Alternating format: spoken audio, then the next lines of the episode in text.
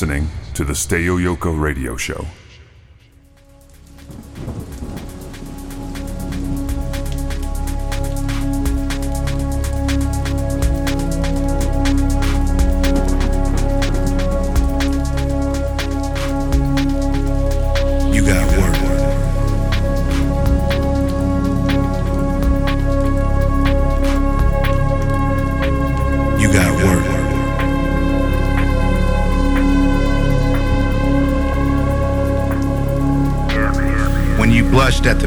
Passing into mythology, stenciled drawings for tourist swag, remembering Africa in the past tense like your favorite National Geographic.